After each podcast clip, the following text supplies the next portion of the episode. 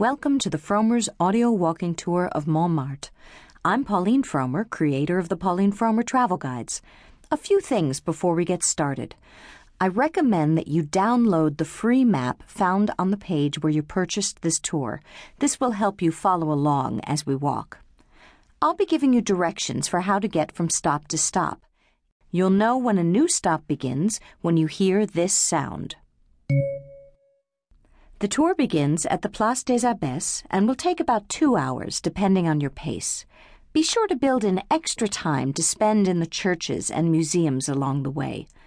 The best time to go is on a clear day so that you'll have a panoramic view from Sacré-Cœur. Be sure to wear comfortable walking shoes and bring along a camera. This is a colorful, bustling neighborhood with lots of interesting and memorable sights. The actual distance on this walk is not long, but the terrain will make it seem a lot longer. A good deal of Montmartre's charm is linked to the fact that it is up on a high hill overlooking the city, so be prepared for some steep ups and downs, as well as a few flights of stairs. Here's a little background information before you begin.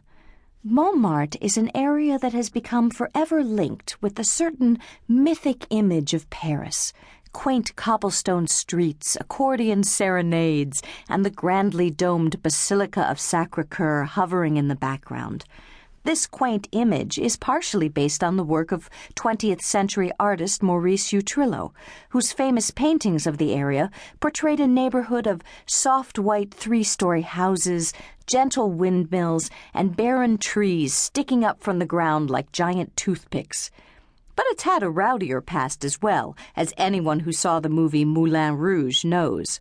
Toulouse-Lautrec, who interestingly enough was the mentor of Utrillo's painter mother, gave a much darker portrait of the neighborhood, showing Montmartre as a district of cabarets, circus freaks, and prostitutes. Whatever the ultimate reality, Montmartre has always stood a little bit apart from the rest of Paris, and vestiges of the village-like atmosphere are still to be found, if you know where to look.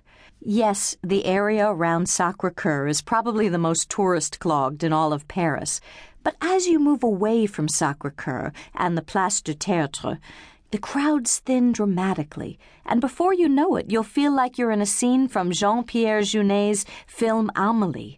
Cobbled streets, corner cafes, and arty boutiques beckon. Historic apartments and studios of artists and writers pepper the streets. Montmartre started out as a sacred hill dedicated to the Roman god Mercury. It was known at various times as the Mont de Mercure and even the Mont de Mars for the god Mars. Later, it was named Mont des Martyrs for the martyrdom of Saint-Denis, which eventually transformed into Montmartre. In the third century, Saint-Denis, the first bishop of Paris, and two of his prelates, Saint Rustique and Saint Eleuther, were arrested and beheaded at the top of the hill. And then, a miracle, Saint-Denis supposedly picked up his own head and carried it to a nearby fountain, washed the blood from his face, and then walked four miles before he collapsed. The religious importance of the hill led to the building of Saint-Denis, which was later replaced by the Royal Abbey of Montmartre in eleven thirty-three.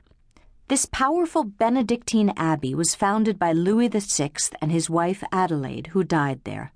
The church, Saint-Pierre de Montmartre, is the only remaining part of this Benedictine order.